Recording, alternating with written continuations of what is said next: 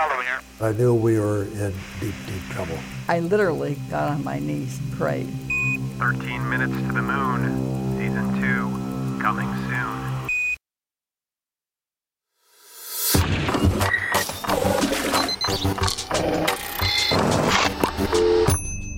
Fifty Things That Made the Modern Economy with Tim Harford. On Christmas Day, 1438, one Andreas Dritzehn, a prosperous citizen of the city of Strasbourg, died of the plague. It was not an unusual fate at the time, but Dritzehn's death triggered a court case that continues to intrigue to this day. Dritzehn had been in a partnership to make, uh, well, exactly what isn't clear. And despite his substantial income, the costs of the mysterious project meant that Dritzehn was up to his ears in debt. After Dritzehn's death, his irascible brothers sued his partners. The court documents that survive tell of a secret art, and Dritzehn's partners were clearly concerned that this secret art might be copied. The court case was settled, and the senior partner continued to spend money in pursuit of his adventure and art. His name? Johannes Gensfleisch zur Laden zum Gutenberg. Gutenberg, of course, was working on the printing press. Or, more precisely, on an entire system that would allow durable metal type to be mass produced, flexibly rearranged, and used to print out hundreds of copies of a book in a matter of days. At the centre of Gutenberg's system was a method of mass producing the metal type. This was essential. A single page of text would require about 3,000 letter forms. It would be impossibly time consuming to carve them all by hand. Gutenberg was a goldsmith, well versed in the precise craft of carving punches for coins. So he and his associates intricately carved a punch for each letter out of hard metal, with a letter form sticking up in relief, easier than carving a grooved letter form. The punch would then stamp out a matrix with a letter depressed into it. Finally, the matrix would be clamped into a handheld mould, molten alloy poured in, and the metal type itself would emerge, cooling rapidly and ready to use. If the type wore out, Gutenberg could easily make more.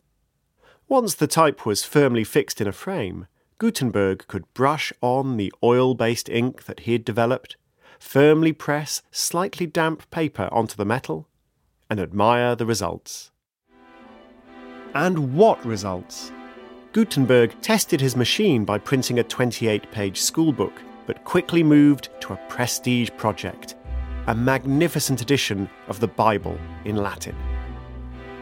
Aeneas Silvio Piccolomini, the future Pope Pius II, saw some of Gutenberg's Bible in 1455. Piccolomini praised him. A marvelous man. And noted the type was so clear it could be read without glasses, and that all copies had been sold.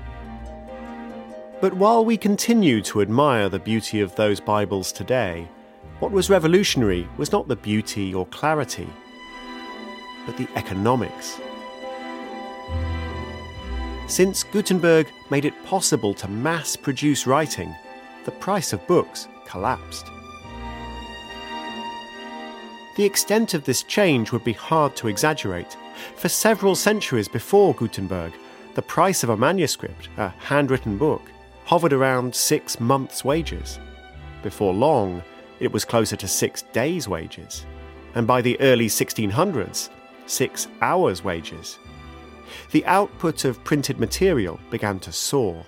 More books were printed in the first century after the printing press than had been hand copied in the entire pre Gutenberg history of Europe. That was just the beginning. The printing business was a new kind of business. For centuries, skilled trades such as weaving had been organised by guilds, which controlled who could perform the trade and how they could perform it.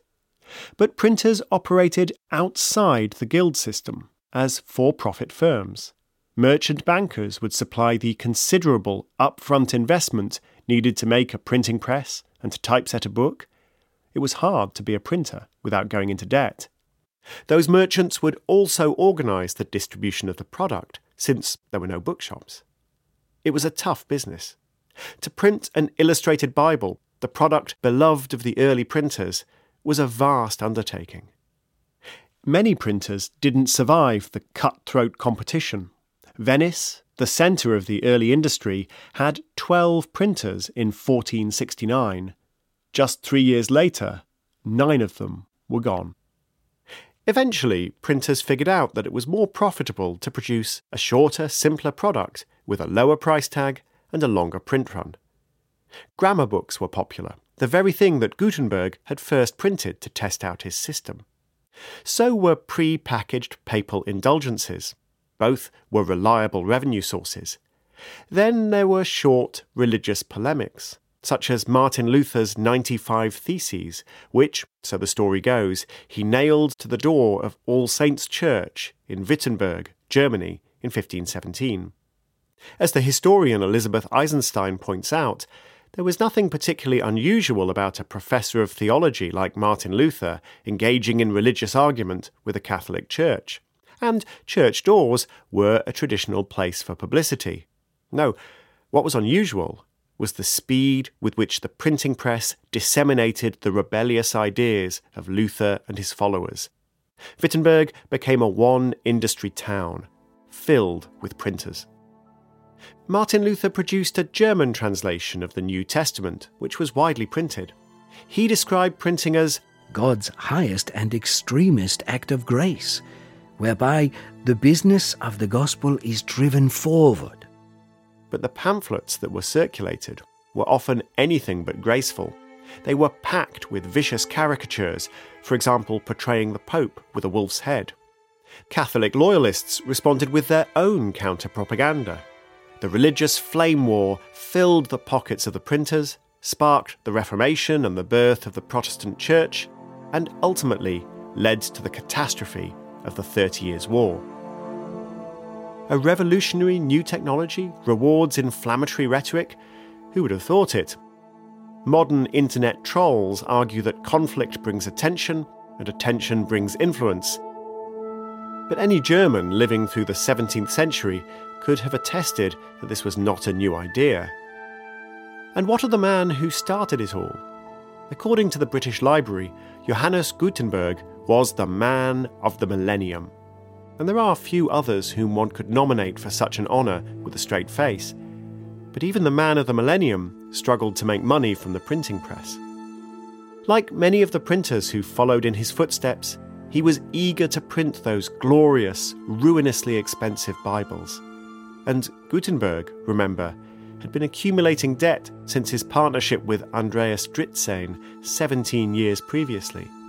In 1455, the same year that the future Pope had raved about his work, he fought yet another court case with yet another business partner. This time, he lost ownership of his own printing press. If only he'd stuck to printing grammar books.